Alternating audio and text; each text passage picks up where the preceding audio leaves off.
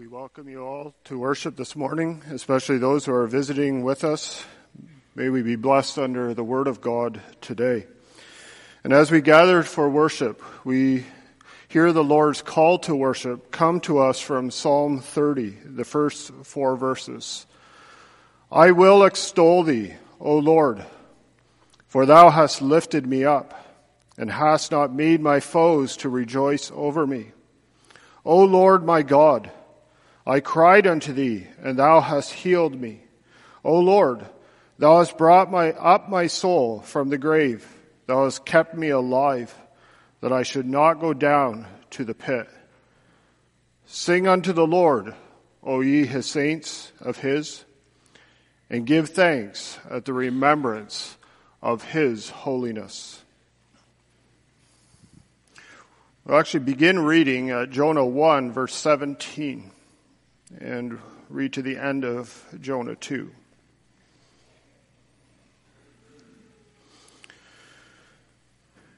Now the Lord had prepared a great fish to swallow up Jonah. And Jonah was in the belly of the fish three days and three nights. Then Jonah prayed unto the Lord his God out of the fish's belly and said, I cried by reason of mine affliction unto the Lord, and he heard me. Out of the belly of hell cried I, and thou heard me, my voice. For thou hadst cast me into the deep, into the midst of the seas. The floods compassed me about, all thy billows and thy waves passed over me. And I said, I am cast out of thy sight, yet I will look again toward thy holy temple. The waters compassed me about, even to my soul. The depth closed me round about. The weeds were wrapped about my head. I went down to the bottom of the mountains. The earth with her bars was about me forever. Yet hast thou brought up my life from corruption, O Lord my God. When my soul fainted within me, I remembered the Lord, and my prayer came in unto thee into thine holy temple, that they that observe lying vanities forsake their own mercy. But I will sacrifice unto thee with the voice of thanksgiving. I will pay that I have vowed. Salvation is of the Lord. And the Lord spake unto the fish, and it vomited out Jonah upon the dry land. So far, the reading of God's holy word. Dear church family, several weeks ago we left off our studies in the book of Jonah. And as we, as we concluded the last sermon, Children, you will remember we saw Jonah being thrown overboard into that stormy sea.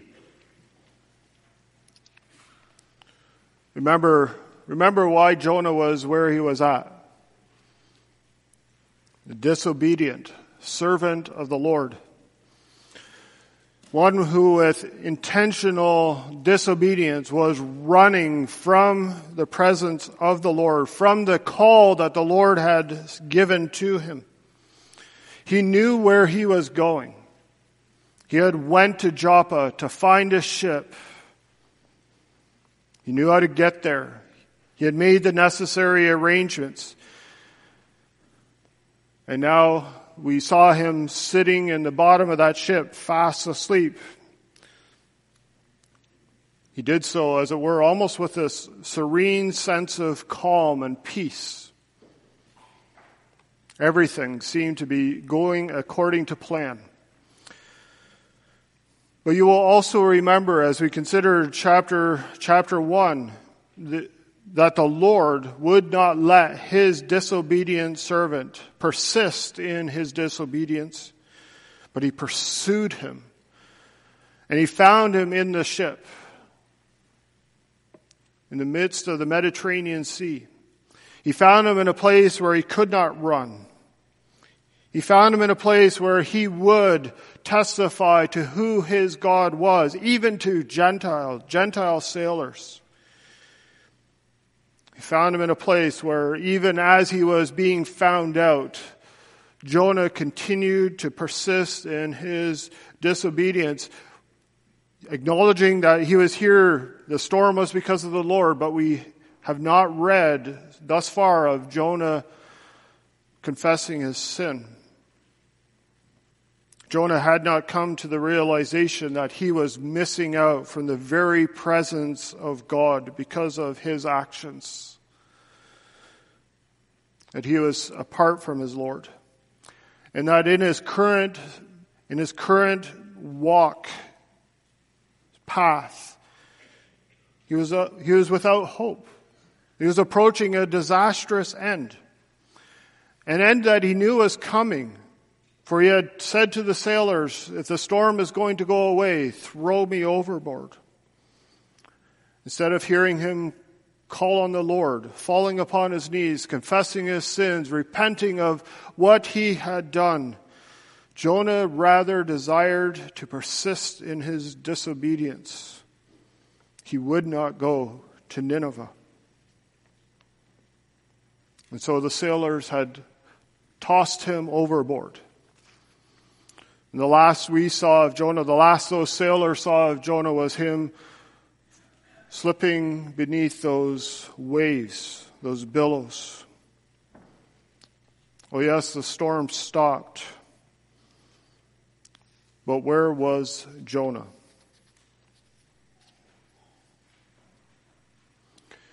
In Hebrews 12, verse 2, we read that Jesus, who is the author and finisher of faith, the one who begins the work of faith in the hearts and lives of sinners, is the same one who, who will bring it to perfection and completion, who will accomplish his good work of salvation in the lives of his people. And he will do this with Jonah.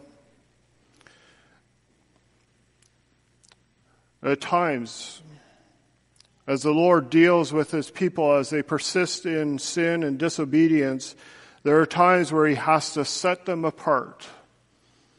Set them apart to bring them to the point in their lives where, where they will utter, will acknowledge their utter hopelessness in themselves, but also then confess by faith that their only hope is in Him, in the Lord God alone. To experience His deliverance. To draw, He does, and as He does this, as He sets His people apart at times, He draws them to Himself in faith filled prayer. So this morning we want to consider Jonah chapter 2 set apart. Jonah is being set apart to pray, to confess his utter helplessness, and to confess his only hope. Children, the, the story of Jonah is such a captivating and astonishing story on so many levels. We have this disobedient servant who had the audacity to run from the Lord's call in his life. We have this great storm that the Lord hurled, cast at Jonah in the middle of the Mediterranean Sea and sought him out. We have this Achan like uncovering of Jonah in the midst of the storm as they cast lots. We have this incredible confession of Jonah to the sailors and yet did not affect him personally. Sinclair, Sinclair, Ferguson said Jonah would rather die than go to Nineveh. And then we see this astonishing solution for the quieting of the storm throw me overboard. And now this morning we come to a, another astonishing, captivating the Lord had prepared a great fish to swallow up Jonah. Now Jonah was in the belly of the fish three days and three nights. The Lord was not done with his servant. The Lord, in his mercy and compassion, continued to pursue Jonah. He was not finished with him, and he would continue to reach out to him and to set him apart, calling him to repentance and faith, to teach him more about himself, but also more about who his God was. And he was going to do this by bringing Jonah into a place where there was nowhere to go but to the Lord. And so Jonah sends this great fish to swallow up Jonah. We can only imagine what was happening to Jonah in his head and his mind as he was being, as, as he hit that water, as he began to sink. And then the next moment, this large fish coming and swallowing him up. We can only imagine what was going through his mind as he entered the stomach of that fish, surrounded by the, the fluids of the stomach and other fish that were in, the, in the belly. It was dark. It was gross. It stank. But it was here that Jonah was being sought out by the Lord and found by him. Now, we could spend a lot of time focusing on the fish, but we would miss out on the point of the passage the greater miracle. Like to know what kind of fish it is, children? I'm sure you speculated on that. What kind of fish was this? How is it possible for a, a man, a grown man, to enter into the stomach of a fish? How could you survive there for three days and three nights? What was it like? But if we spend our time here, we're going to miss out on what the Lord is really teaching us. The greater miracle that God was and continued to be to and was willing to have dealings with this stubborn, rebellious servant of the Lord. That God was not just working in the stomach of the fish, but was working in the heart of a man and that the Lord continues to be in the business of heart transformation, in the business of changing hearts and lives of sinners here today.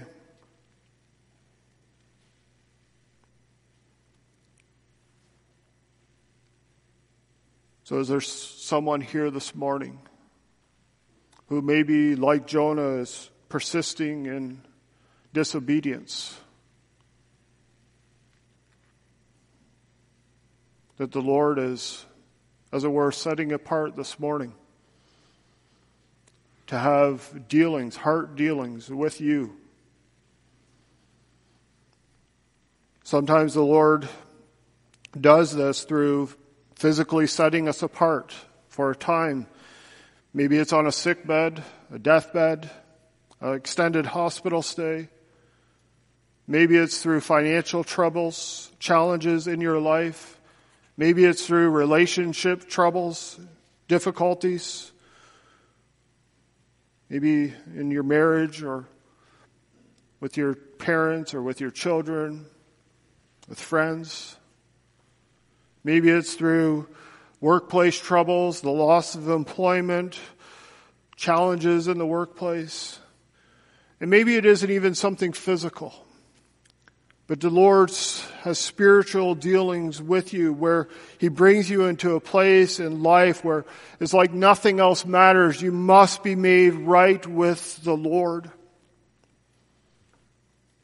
Even as the rest of the world races on, it seems like the only thing that's important right now is where am I in my relationship with God? Feels like you're about to sink to succumb to the depths and the billows of the wrath of God against your sin. Maybe you've never repented and believed. But yet you've experienced the convictions of sin in the past. And in the past, you've been able to deflect them, push them under, ignore them. Maybe even now, you have, in some sense, that's where you're at. You don't want the Lord's dealings with you, but yet He persists, calls you to come to Him. When God begins, He will continue. He will bring you to Himself in one way or another, to the place where you will bend the knee in prayer and with prayers of confession, with the acknowledgement of your sins, with the exclamation, ex, exclamation of your only hope to be found in Him alone. Or maybe you're a dear child of God, one who has known the, in times past the Lord's precious dealings with you. But now it's cold, it's dry, and maybe like Jonah, you are persisting in disobedience in one way or another. Backsliding. At one time, may be fruitful and useful in the kingdom, but now not so much. At one time, you knew the joy and communion of the Lord, but now it's cold. No communion. And you have your excuses, like Jonah had his. Friend, if this is you, know that the Lord will never allow his servant, his people, to continue to persist in their disobedience, but he will bring them into a place where they will turn to him. For Jonah, it was in the lowest place, a place where there was nowhere else to go. He had to go to the Lord. He had to turn to him. He had to confess that there was absolutely no hope in himself. And so, as Jonah enters this fish's belly, we find him describing his utter hopelessness, his utter helplessness. He describes it vividly for us. Verse 2, he says, Out of the belly of hell. That word hell there could be could be translated grave, which is more likely out of the belly of the grave. Jonah was anticipating death. He was anticipating this place to be his grave.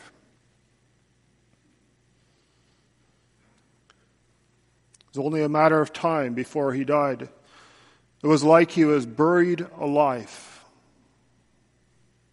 From a human standpoint, no way out. In verse 3, we read him describing the, the scenario. You've been cast into the deep, into the midst of the seas. The floods compassed me about. All thy billows and thy waves passed over me. Death and destruction were inevitable from Jonah's perspective.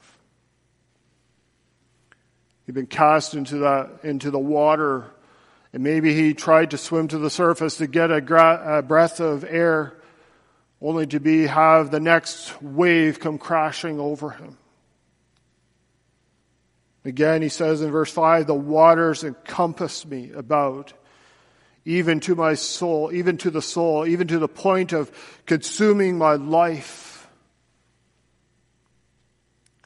Children, maybe you've been in a situation where you've been swimming and you've been maybe you went fairly deep and you you needed air you needed oxygen and you were swimming towards the surface jonah was sinking down down and there was no possibility of air life seemed to be over The depth, he says in verse 5, clothes me around. The weeds wrapped around my head.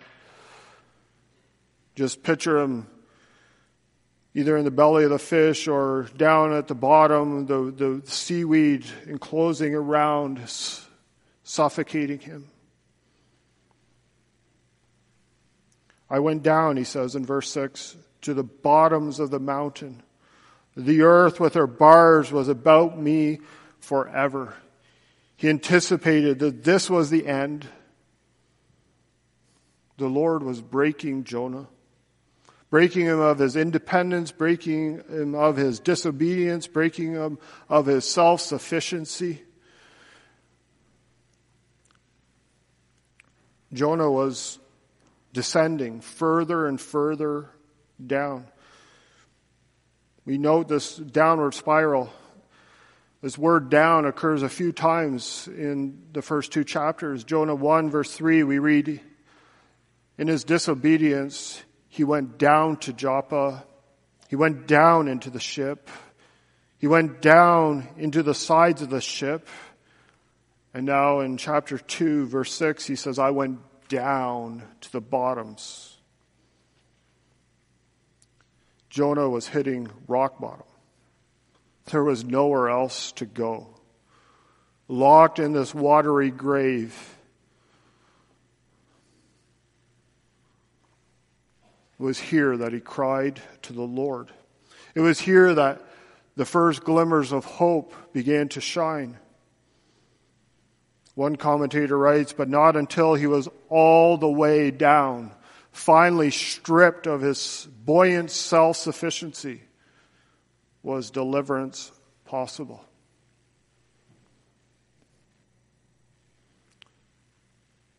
Friend, what will it take for you to come to the Lord? How far will the Lord bring you and allow you to go down before you will bend your knees and repent and come to Him? How long or how, to what depths will it take before you see that there is no hope in yourself? That you are utterly helpless to do anything for yourself?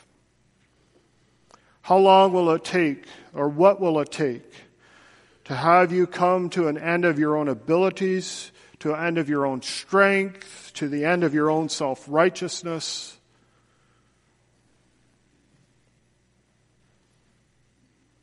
Have you? Have you seen that in and of yourself you are nothing? That apart from God's grace, you too will perish?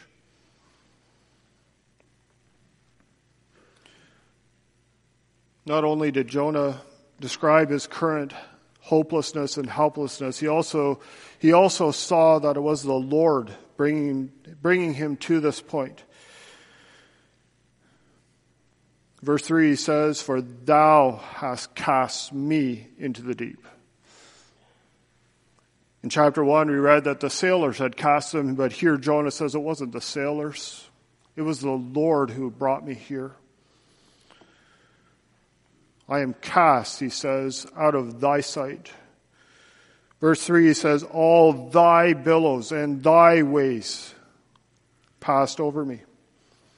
Jonah saw the storm, the storm, he saw the billowing waves, he, that they were from the Lord.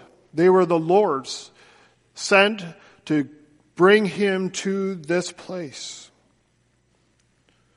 to set him apart and Jonah finds himself, because of the Lord's mercy in his life, in a place of despair, in a place of loneliness,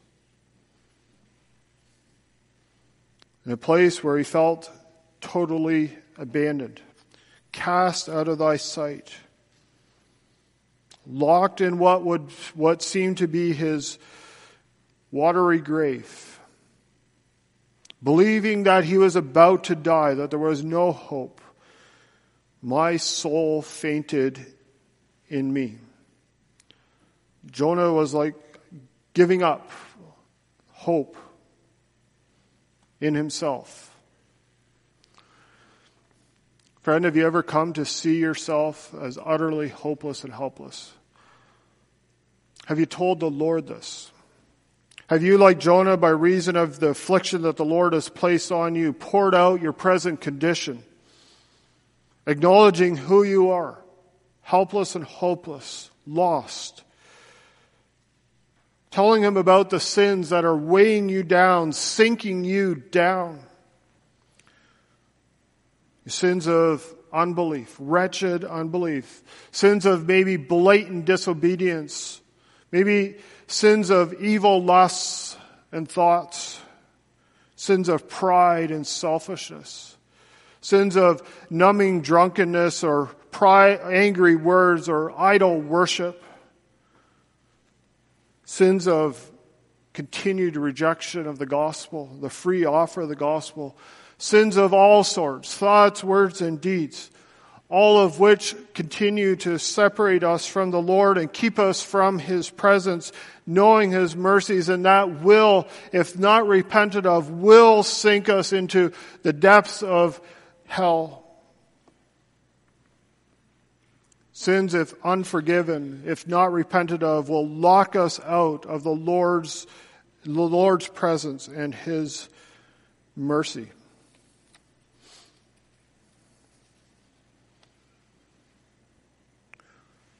But it's not just enough to, to see our sins for what they are.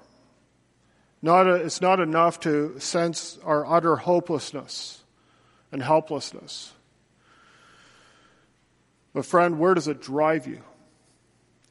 You can feel the, the weight of and the sense of what you're doing is wrong. You can feel that you're hopeless and helpless in yourself. But, friend, where does it drive you?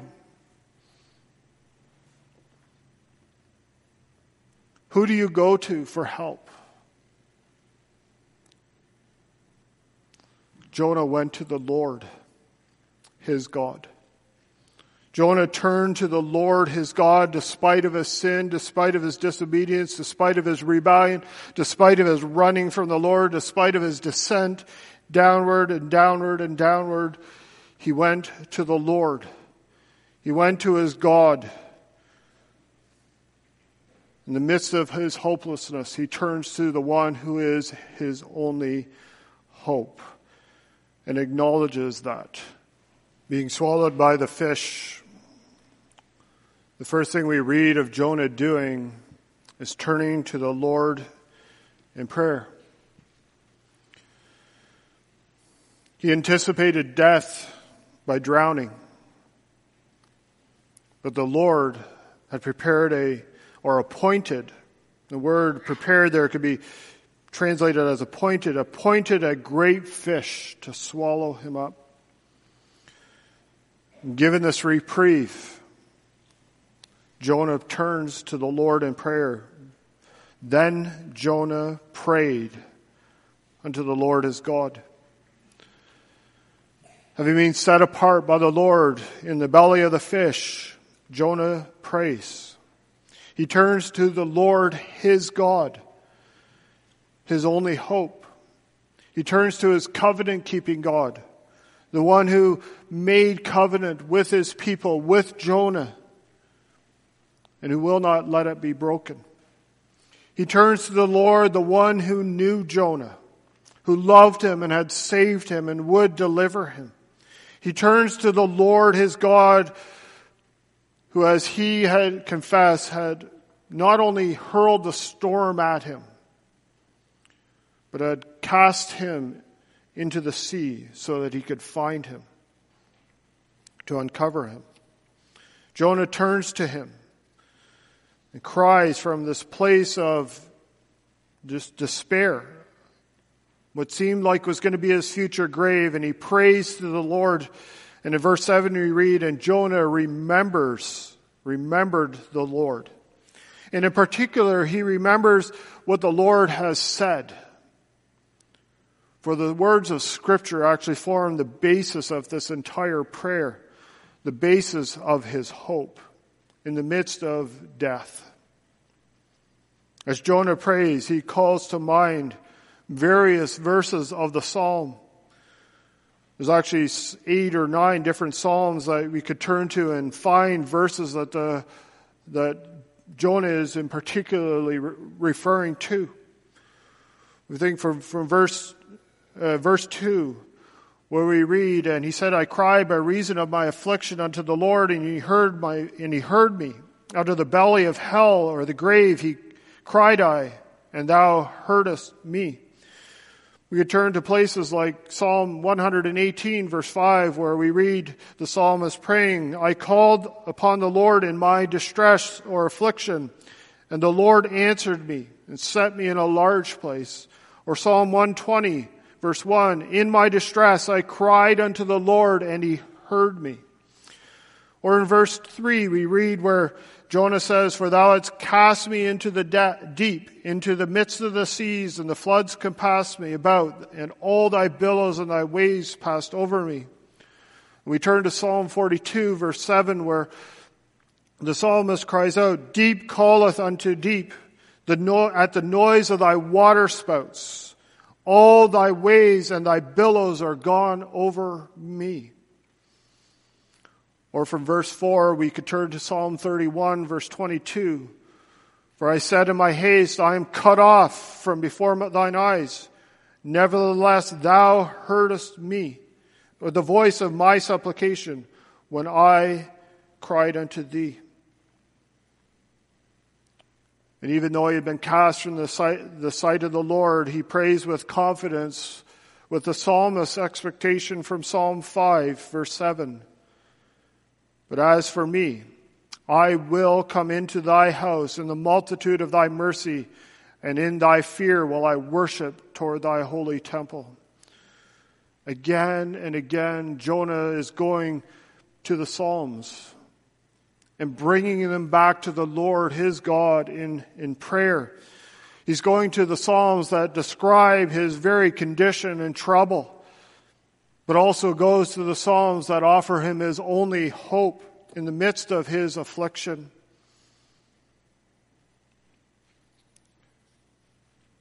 Where do you turn to in the midst of your afflictions, your troubles, your despair? Is it to the Word of God? Do you take the Lord's words back to Him? Pleading on him, using his own words to describe your present condition and, ch- and difficulties, but also using his word to, to echo your desires, your hope, your expectation.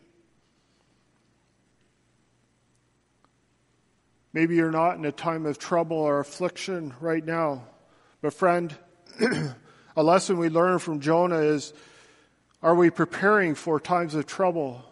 By bringing this word into our hearts and our minds so that we can recall it when we need it. Remember, Jonah was in the belly of the fish. He couldn't take his Bible and pull it out and, and read it as it were.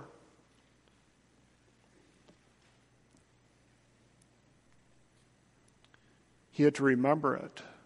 He had to recall it to mind. But the only way he could have done that is if the Word of God had been placed in his heart and mind to begin with.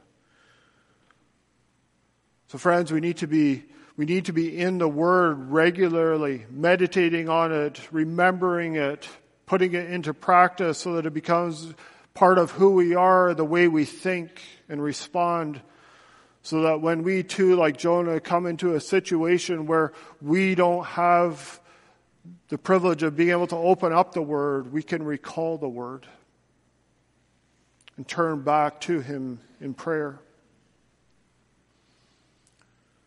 Jonah turns to the Lord.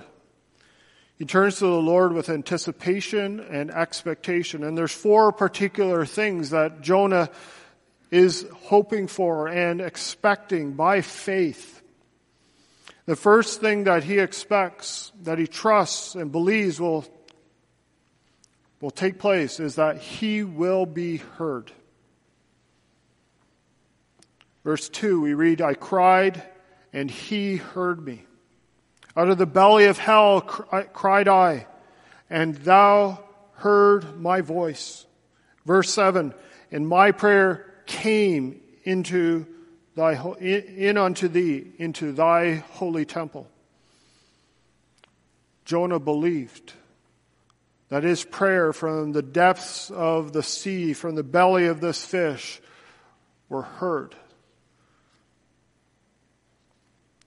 Even before deliverance came, before he understood that he would hit dry land again, he believed that the Lord had heard his cry.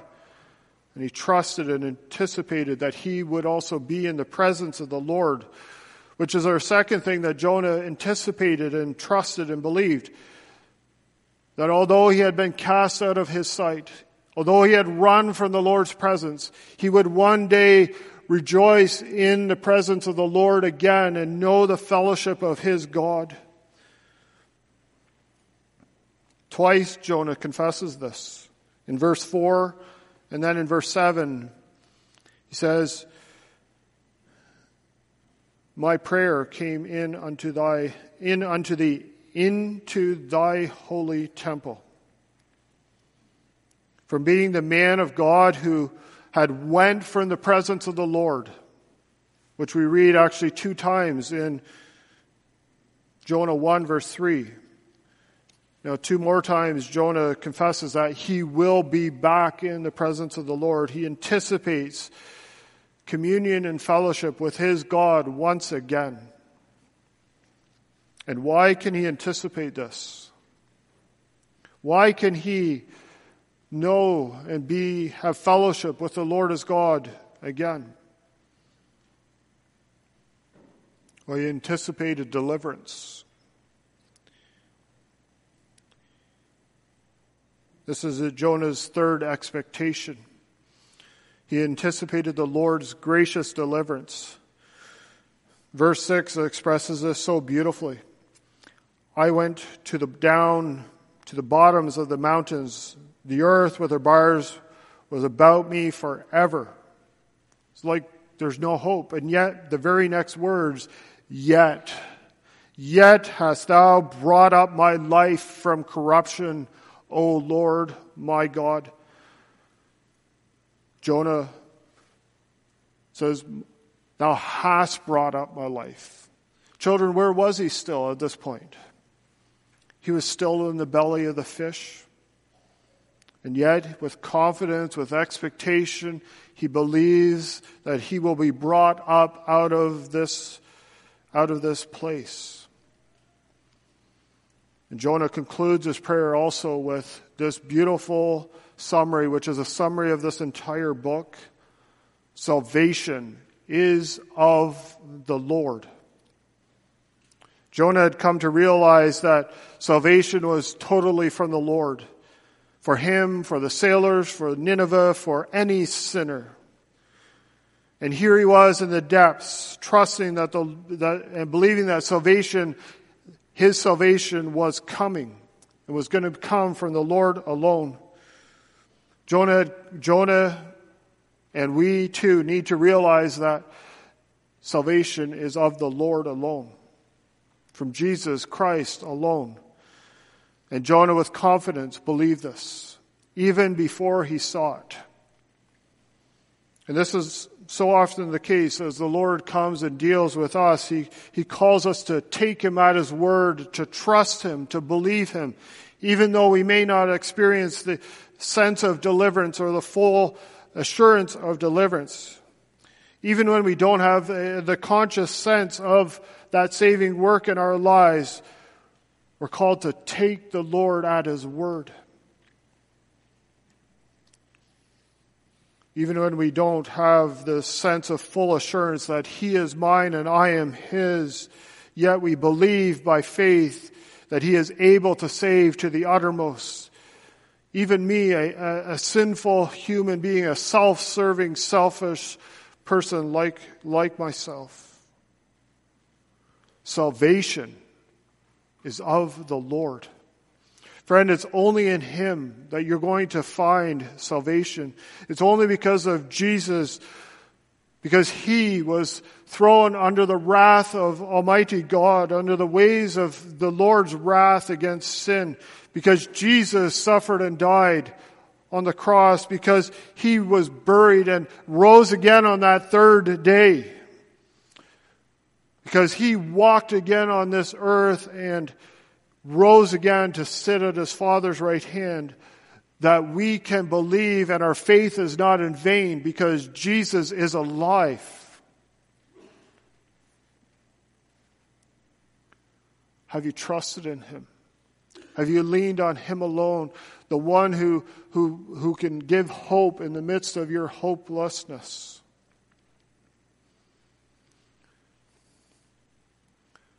Jonah anticipated deliverance. And he anticipated the, the possibility of, again, of being not only in the presence of the Lord, not only of deliverance, but also of future service in the Lord's kingdom. He anticipated being found useful and fruitful again. We read, the, we read, read this in verses 8 and 9. In verse 8, Jonah confesses, they, they that observe lying vanities, and this expression, lying vanities, observing lying vanities, could be translated as they that worship idols. He says, they that observe lying vanities forsake their own mercy. Jonah, as he sat in this belly of the fish for three days and three nights, no doubt reflected on what he had done. How he had heard the Lord's call to go to Nineveh. How he had rejected that call and ran his own way. And reflecting on it, reflecting on the Lord's call for him to go to Nineveh, that great city, a city filled with many people, many, as he will later describe, people who, who did not know their right hand from their left hand, a people who were serving lying vanities, worshiping idols, a people who are in great need of mercy, mercy that he believed he would be shown, mercy that all mortal men need to know if it's going to be well with them. As he reflects on this and seeing how the Lord had shown him mercy and was believed he would be shown mercy, he reflects and says, they, and I think he's referring to the people of Nineveh, those Ninevites who observe lying vanities, who worship, who worship idols, forsake their mercy. And how are they going to know mercy unless it is told them?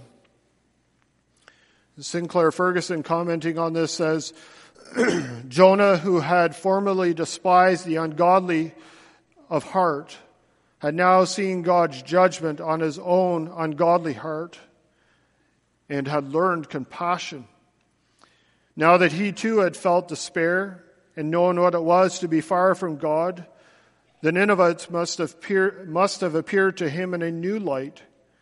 They were no longer a heathen enemy, but immortal men under God's judgment and in need of hearing his warning voice. Beloved, when we have, when we have known something of God's mercy and grace in our lives, even when we did not deserve it, should we not also be a people like Jonah who desire to go out to those who don't have the gospel, to share the good news to those who are steeped in serving themselves and stir- serving lying vanities.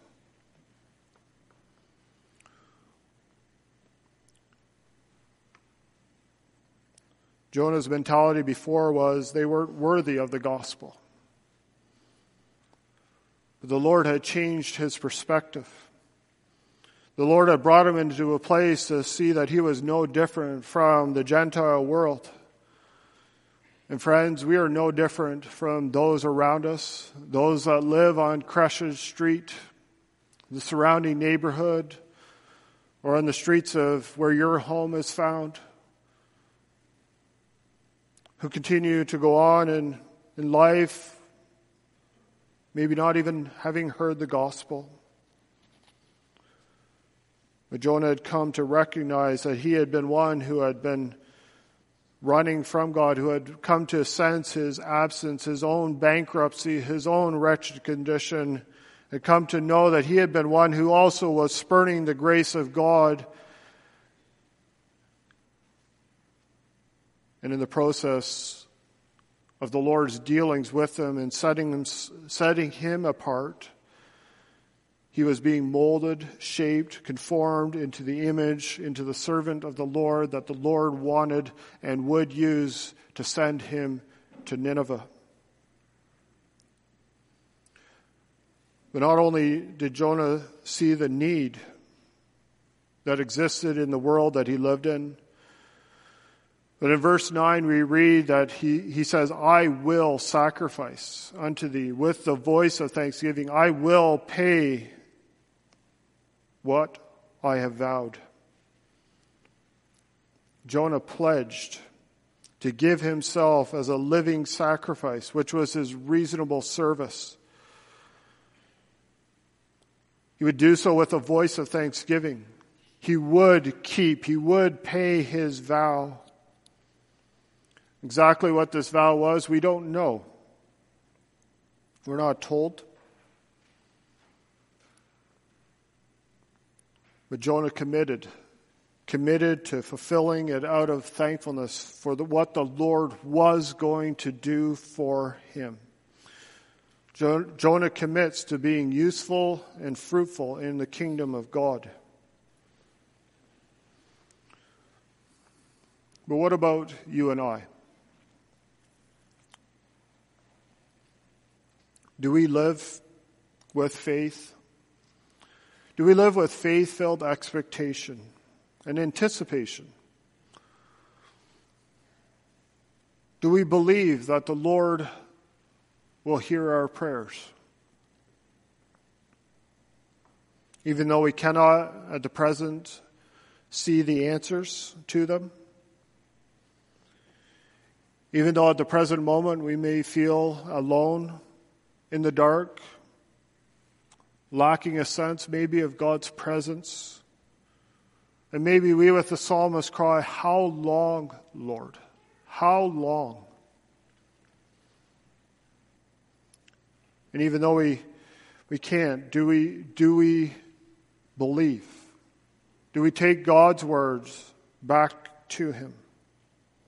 Do we, do we remember, like Jonah did, remembering the Word? Taking hold by faith, believing that he will fulfill his own word? Do we, with anticipation, long for and expect communion and fellowship with the Lord our God once again? In this life, but in, the, in glory as well, where we will see him face to face. Do we pray with Jonah, I will look again to thy holy temple? Do we, with anticipation and expectation, believe that the Lord will save and deliver us? Knowing that salvation is of the Lord. It has nothing to do with who you are or who I am. Do we, with anticipation, with faith, despite of the circumstances, despite of our sins, despite of our unbelief, are we able to say with Jonah, Thou hast brought up my life from corruption, O Lord, my God. For there will be a day, friend, when faith will be turned to sight when there will be a conscious sense of the Lord's presence and his deliverance. For Jonah, came on that third day as the fish vomited him onto dry land.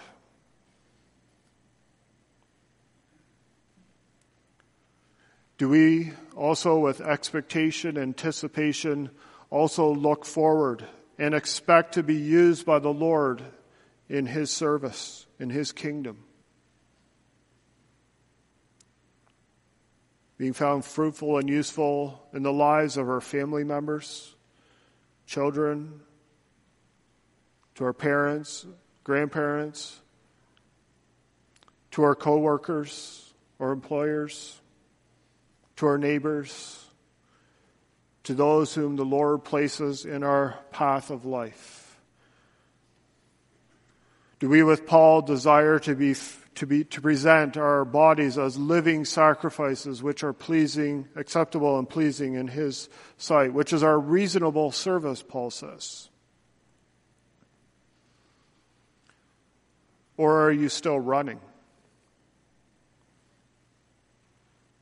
Still running from the word, from the Lord, from his calls and commands on your life.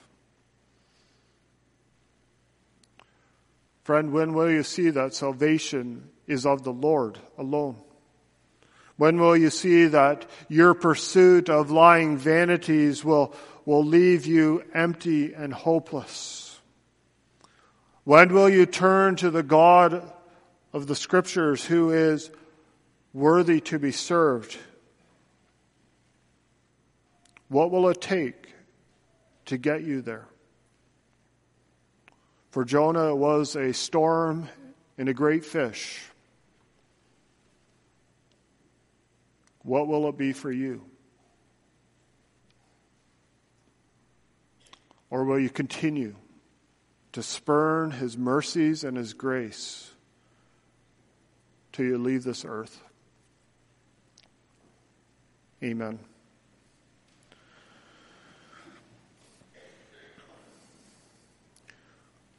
Lord, we are thankful for a word from the, the Word of God that we can turn to, that can be and is the only hope and basis for our hope and salvation. Lord, we're thankful that salvation is of the Lord, the Lord alone. Lord, we pray that we, like Jonah, even in the midst of our difficulties or challenges, would by faith, with anticipation and with expectation, believe that the Lord our God is one who hears the cries of all those who come to him in faith. That he is the one who delivers and saves. He's the one who brings into communion and fellowship, once again, He is the one who makes us useful and fruitful in the kingdom of God. And Lord, we pray that we would, with anticipation and expectation, have our eyes fixed on the Lord Jesus Christ, the one who bore the waves of God's wrath, who was, as it were, cast to death into the grave for three days and three nights, who rose again, who sits at the right hand of the Father, to the one who we can come to for our only hope and our salvation. Amen.